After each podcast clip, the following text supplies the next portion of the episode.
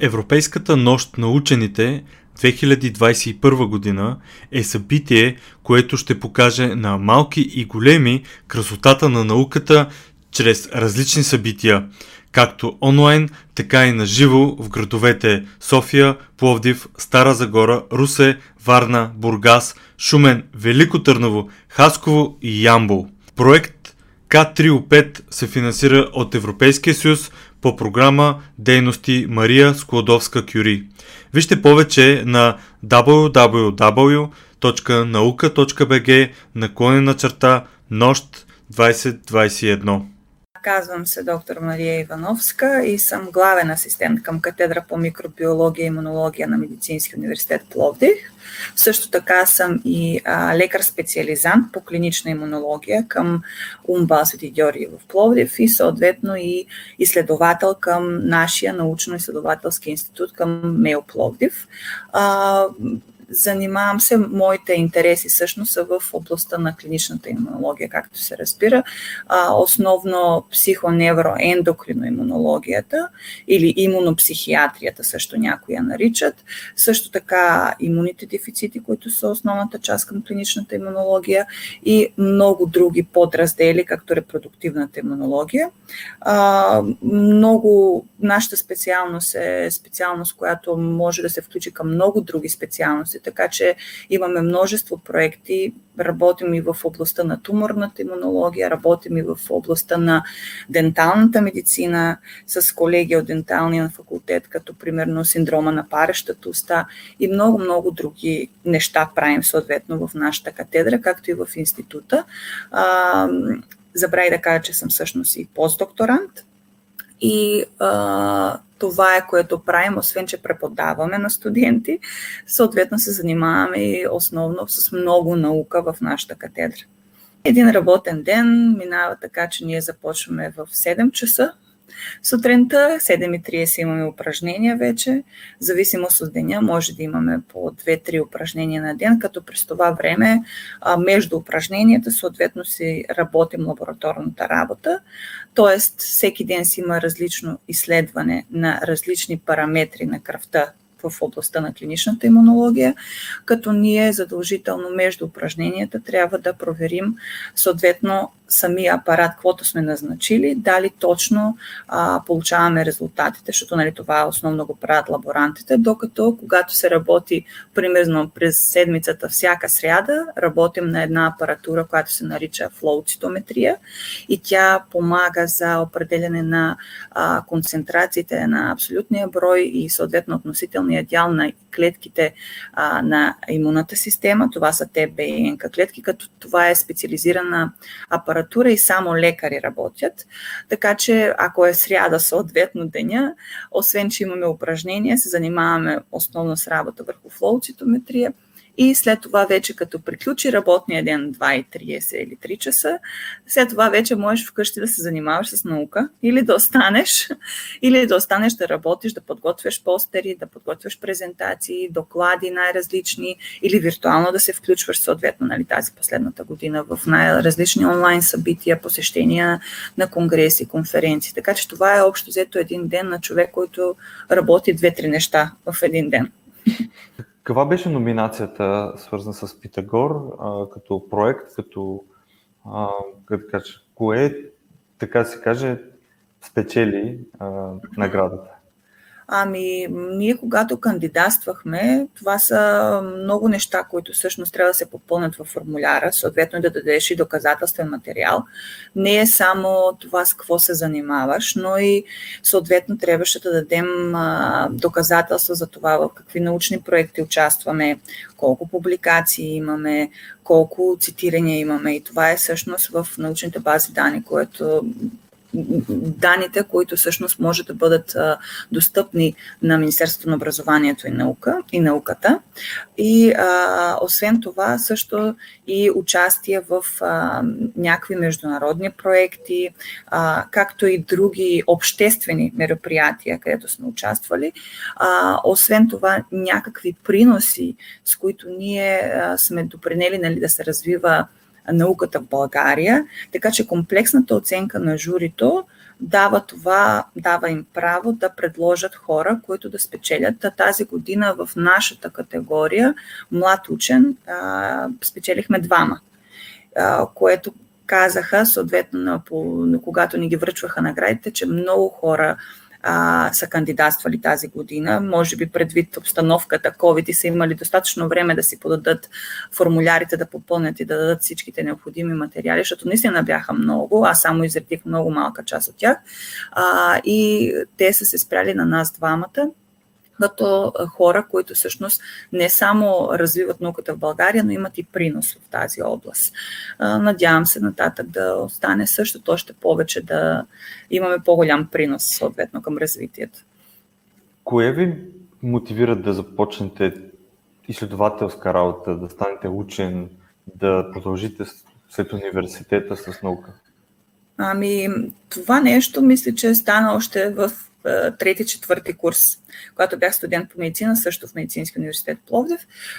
Там вече започнахме нали, да имаме основно а, такава експериментална работа, ако може да се каже. И тогава вече имах първата среща с клинична имунология като дисциплина, която се изучава в нашия медицински университет. А, тогава разбрах, че това е нещо, което първа започва да се развива това беше 2003 година. И, а, 2003, не, 2009, извинявам се. И съответно реших, че мога да се занимавам в тази област, но исках да е нещо по-различно от това, което се предлага като теория. Та, когато дипломирах 2012 година, търсих най-различни възможности за това как да се занимавам с наука, основно в България, защото исках да си остана в Пловдив. А, и тогава видях конкурс за редовен докторант. Изобщо не знаех какво означава това, нали, редовен. Разбрах, че това е а, от Министерството на образованието и науката, съответно място, което се пуска към съответната специалност, че получаваме някаква стипендия, която беше в размер на, размер на 400 лева, 430 лева и се занимаваш изцяло с наука, като след първата година вече може и да преподаваш може да преподаваш на студенти, нали ние имаме и англоязично обучение, и на български, и на английски. И реших, че това е моя шанс, защото много като студентка се възползвах да хода на еразъм обучения, изследователски, и там разбрах, че всъщност искам да се занимавам с наука. И това беше първата крачка към това нещо. Започнах обратно от всичките други. Започнах първо да се занимавам с наука, след това станах асистент и след това станах лекар, специализант към болницата. Така че все още е тази тръпка да, нали, да разбера и да, да се ровя в неща, които другите не ги интересуват. Когато започнах тогава и казах, че от идеите, които получих от моя ръководител, професор Муджева, бяха много, но аз се спрях основно на тази идея, която тя имаше за стрес и имунна система. Всичките ми казваха, че това нещо няма, нали, това е нещо, което всеки го говори, ама никой не го разбира, няма до никъде да стигнеш, но винаги това, което някой ще ми каже, не можеш да го направиш, аз още повече нали, давам усилия от себе си и се амбицирам по, на по-дълъг план да работя. Така че така стана. Тази любов стана още от студентските години и мисля, че голямо, голямо нещо за това развитие а, ми дойде съответно от обученията във Франция и в Холандия да се занимавам с наука. Добре, а кое е в момента най, а, най-интересното, което се занимавате? Кое на вас ви е най-интересно? Мен лично ми е най-интересно това да прилагаме това, което сме разбрали съответно при приключване на самия проект за стрес и имунна система, както и да работя на флоу цитометъра, който споменах, и да помагам на колегите, които имат основно задължение да се занимават с изследване на а, и нови, въвеждане на нови иновативни методи в флоу цитометрията за изследване на минимална резидуална болест, левкивми, лимфоми, съответно нови терапевтични подходи, така че това е нещо, което сме се спряли самата катедра и нашата лаборатория да работим в момента. И мисля, че това е бъдещето, бъдещето на персонализирана медицина. Отново пак е част от Перимет, персонализирана иновативна медицина към Министерството на образованието и науката. Какви са проблемите, които вие виждате в науката? А, проблемите, мисля, че по-скоро последно, точно преди Питагора, бях чела а, съответно идеята на Министерството как да а, помогне да има повече желаящи хора като мен, нали, да станат редовни докторанти, защото масово хората стават асистенти. След това по закон трябва да, закона за развитие на висшето образование трябва съответно да а, защитат докторантура. Това се нарича така на свободна докторантура. А, но малко хора започват като мен. Идеята им е съответно да има по-високо финансиране. Както казах, когато аз започнах, 2014 година, тогава бяха 400 лева. Не мисля, че това се е променило като сума и до ден днес. А, затова идеята е повече да има такива хора, да ги мотивират хора да се върнат съответно от а, чужбина а, с по-висока заплата, да има съответно а, по-честа атестация на персонала, за да може, зависимост от това каква оценка ти имаш като учен, да получаваш заплата. Тоест, твоята оценка да е еднаква на парите, които ще получаваш. И мисля, че това ще бъде достатъчна мотивация.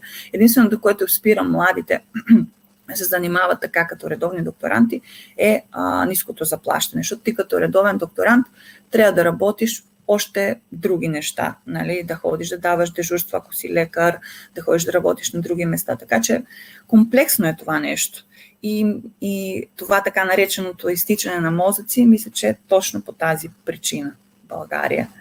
Но сме на много високо ниво с други европейски университети по отношение на науката, но някакси може би няма достатъчно инвестиции не от държавни фонд, държавния фонд или администрството, но няма от частния сектор. Да, от частния сектор липсва тази инициатива. Да, защото вече благодарение на центровете, които се финансираха и различни проекти, инфраструктура има, има машини, да. има апарати. Всичко. Сега въпросът е кой ще работи на Хора. да, да, да, това е което липсва, да. Но нямам се, аз виждам, че ето тази година сега започнаха масово хора и мои бивши студенти да питат за клинична имунология и да искат да се занимават с наука. Така че ние винаги а, наистина ги включваме помагаме, те да ни помагат в а, научните изследвания, да ги научим как се пише доклад, как се презентира, как се ходи на форум, как да говориш. Така че всички тези неща ги правим, надявам се още повече в бъдеще. Да, да, това е хубаво и аз също съм оптимист, че нещата се променят. Какво за вас е да бъдеш учен и важно ли е такъв тип да го нарека събития като Питагор, стимул ли е това за български учен? Ами... Какво е Питагор за вас? За мен Питагор е признание не за мен лично, но за това за всички мои учители, професори и институт, в който работя. Аз кандидатствах с идеята, само исках да бъда номинирана нали, в тези хора, които евентуално могат да получат награда. И когато получих самата награда, това беше, беше съответно една сбъдната мечта. Аз и на самото връчване на Питагор го казах, че винаги съм си мечтала някой да каже, да, това, което работиш, има смисъл. Нали? А това е някакси допълнителен стимул да продължа да си работя в тази област и а, в началото нали, всеки един, който ми е казал, а това са пълни глупости с извинение. Ти какво правиш, с какво се занимаваш, какъв е този стрес и имунна система и как ще окаже влияние. Няма такова нещо. Но да, ето с последните години се вижда, че всичко започва точно от там. Тревожните разстройства. Така че това ме мотивира допълнително. Признание за мен, признание за университета и съответно а, нещо, което а, нали, е сбъдната мечта и мисля, че е достатъчно мотивация за други хора а, не, че ти ако не получиш Питагор, не ставаш. Просто е мотивация да продължаваш напред. И когато един млад учен получи такава награда, разбира, че може да се развива и защо да не си остане в България, нали, да не ходи в чужбина. И тук може да се прави хубава наука. Да. Мисля, че това е перфектният завършек на интервюто. Да. И тук може да се прави хубава наука, наистина. И аз съм да. абсолютно съгласен. Да. Хубаво е да, и да се говори за тези неща и, и благодаря за интервюто, защото трябва да се говорят тези неща от учените, не от а, политици или не от а, други хора, които не са в а, самата сфера. Да. Самите учени трябва да го кажат, че може и, и въпреки трудностите, навсякъде има трудности, не само в България, и вече в България имаме много плюсове, като центровете, като апарати, Абсолютно, като да, да. инфраструктура. Наистина има какво да се работи, но има но вярвам, че нещата се подобряват. Да, и мисля, че хубаво би било да има и повече, да има точно а, разпределение по пол нали, жени-мъже. Това, което знам, че от 2015 година са 53% жените. Така че жените са тези, които се занимават, в България говорим, нали, да. нали, последно от, да. от, от Статистически институт, като процентуално съотношение 53% жени, 47% са мъжете. Така че мисля, че жените са по-напред малко в науката, в България. Надявам се това да стане така и в бъдеще. Или пък евентуално да имаме нали, съответно нормално разпределение на съответно участниците в науката като жени-мъже. Така че това е което е интересно за България, което знам съответно последните да, години, да. защото винаги ме е интересувало такова нещо, което е по-различно и другите не ги интересува или просто го подминават нали, като процент да, и всичко да. друго. Да, това е интересно. Еми, ние сме пример за някои хубави неща в Европа. Ами да, наистина аз не го казвам, защото е интервю или а, нещо, но много хубави проекти има. И това, което и вие споменахте, съответно изграждане на центрове, ние имаме центъра за компетентност в нашия медицински университет. Наистина много пари се дават за апаратура и ние, примерно, също имаме един апарат, който е flow stometer sorter, който ни позволява съответно да сортираме клетки, да определяме съответно лекарствата, какъв ефект ще имат на това туморно заболяване. Така че това е много хубава наука и нещо, което се прави в чужбина и се прави и при нас. И да. започва да се прави. Мисля, че само това е. Липсата на стимул и парите, които се дават. Ако евентуално политиците може да помогнат да има повече пари нали, за наука и да ги мотивират младите хора да не напускат, това ще е чудесно. И мисля, че много голяма част от хората ще се върнат да, да си работят. Все пак това са много, учените са като цяло много добре подготвени специалисти и частния бизнес ги поглъща веднага. И да, да. И заплати, които дават за човек, който разбира от толкова добре от медицина или толкова добре от физика, програмиране и математика, той винаги би се намерил а, в някакъв добър бизнес а, работа. И аз даже скоро се срещнах с един човек, който ми каза, ами аз исках да стана а, ядрен физик, само че тук в БАН ми дават еди каква си заплата, а пък Там доста, ниски, доста да. хиляди лево, евра, хиляди да. евра му дава еди коя си компания. И каза, аз вече никога не мога да се върна толкова надолу в, а, като заплата, да. въпреки че ми е по-интересно, а работата в тази фирма ми е скучна. Но аз взимам, може би, 15 пъти повече. Да, да, да. Ми определено ние, тези хора, които работим в държавния сектор, нали, а, ние сме мултитаскинг. Работим много по различни проектни линии. А, просто когато погледнеш едно CV на човек, работиш в такъв институт или в БАН или където и да е или при нас, това е човек, който може да го вземеш в всяко едно предприятие, нали, в, както казате, в частния сектор и да се справи с това, което го работи. Да. И наистина ще му е скучно ще му е скучно, защото няма да е, както казах, 24 часа на работа. Ние сме буквално да. и вкъщи да си пак работиш да. непрекъснато. Европейската нощ на учените 2021 година е събитие, което ще покаже на малки и големи красотата на науката чрез различни събития, както онлайн, така и на живо в градовете София, Пловдив, Стара Загора, Русе, Варна, Бургас, Шумен, Велико Търново, Хасково и Ямбол. Проект Катрио 5 се финансира от Европейския съюз по програма Дейности Мария Складловска Кюри. Вижте повече на наука.бг наклонена черта Нощ 2021 година. БГ Наука е кауза за популяризиране на науката в България. Вече повече от 15 години даваме гласност на науката в България, като издаваме онлайн списание Българска наука и публикуваме материали в сайта наука.бг където можете да намерите много статии с научни новини, поднесени на разбираем език, интервюта с видни учени, видеоматериали и дискусии, аудио подкаст, епизоди и разбира се, броеве на самото онлайн списание.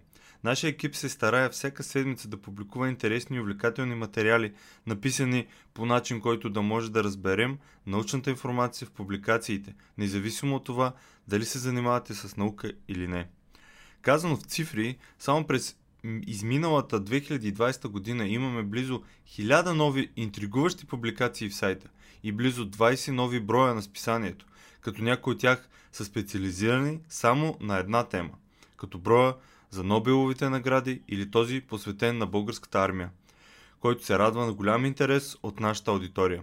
Видеята и подкастите, в които обсъждаме и коментираме вълнуващи научни теми, също нараснаха до над 300, а ако смеем да твърдим, че има плюс от пандемията COVID-19, тогава за нас това е факта, че успяхме да направим голям брой онлайн и присъствени интервюта с български учени и вече можем да се похвалим с над 100 такива. Станете и вие част от нашето научно четясто семейство, като се абонирате за списанието. Ще сложа линк в описанието.